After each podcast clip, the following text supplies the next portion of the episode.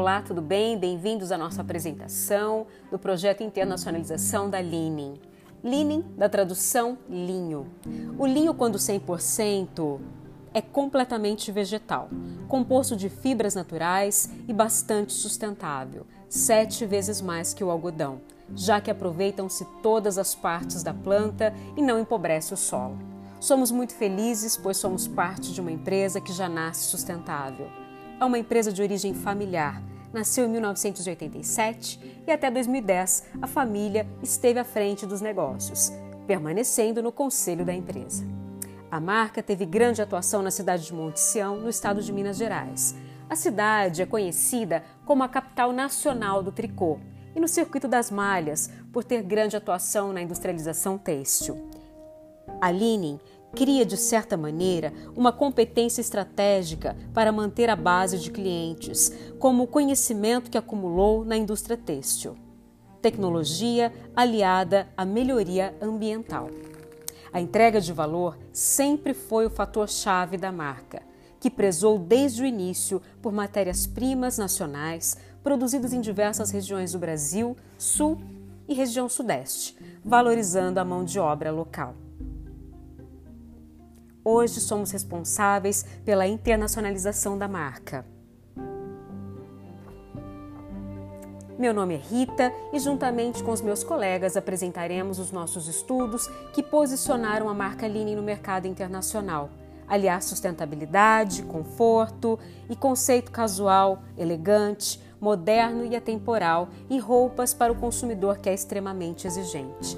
A Linen é cosmopolita. Cada mercado tem uma necessidade. O mercado europeu e o processo de eliminação de fronteiras é fundamentalmente repleto de potencial. Dentro do mercado nacional, a Linen buscou se preparar para internacionalizar sua marca. Para isso, é importante realizar a análise de mercado. Mapeado através da análise macroambiental para a entrega da Linen ao mercado global. Essa é uma das primeiras ações para ingressar em outro país. Os ambientes oferecem ameaças e oportunidades. Mapeá-los nos dá a vantagem de sustentabilidade ou não. Sabe-se que algumas forças no macroambiente são incontroláveis. São necessárias medidas para monitorar, responder com eficiência para identificar oportunidades ou ameaças. Através de análises, conseguimos combinar uma força com oportunidade e como converter fraqueza em força. Como traçar estratégias em Portugal, que é o país que nós escolhemos. Um ambiente competitivo e novo, com inovações, inteligência e pesquisa. A reunião de dados disponíveis no mercado trarão indicações sobre o que acontece e o que está por vir, e na busca de respostas através da coleta constante de informações.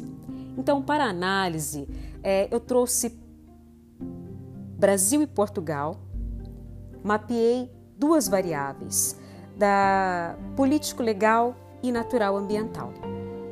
Então vamos saber como foi esse levantamento. Nós sabemos que o momento que a humanidade está enfrentando com a pandemia nos expõe a desafios é, e pesquisas e ferramentas importantes do marketing serão imprescindíveis para a internacionalização da marca.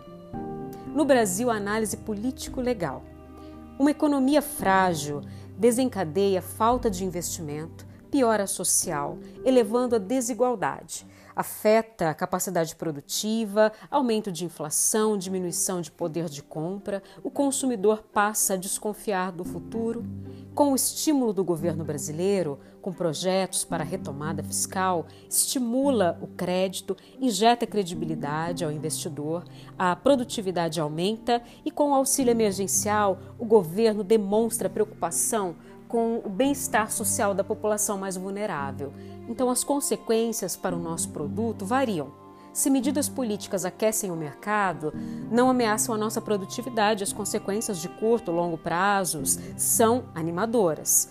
Do contrário, podem gerar prejuízos incalculáveis, desde a paralisação das indústrias têxteis, desemprego e impossibilidade de abertura de novas filiais. As tendências e, projeto, e projeções né, que foram analisadas, é, ligadas ao período que, com o devido estímulo, fortalecem a economia, aumentam a confiança da sociedade. O consumidor está preparado para uma retomada mais gradual, porém concreta. Para Portugal, as características da análise político-legal são similares ao comportamento do Brasil, quanto a ser crítica ou favorável, é, mas ocorre sobre um estudo da atuação de um reforço para o país de quinhentos milhões de euros para seguros de crédito.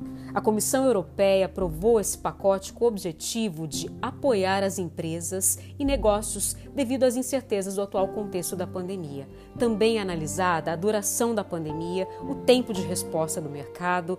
Com a união do bloco europeu, há um fortalecimento da moeda, aumento de confiança, acordos bilaterais, multilaterais. As leis e os estímulos serão muito benéficos a longo prazo, ressaltando que as relações Brasil e Portugal são excelentes, como aponta o site do Itamaraty.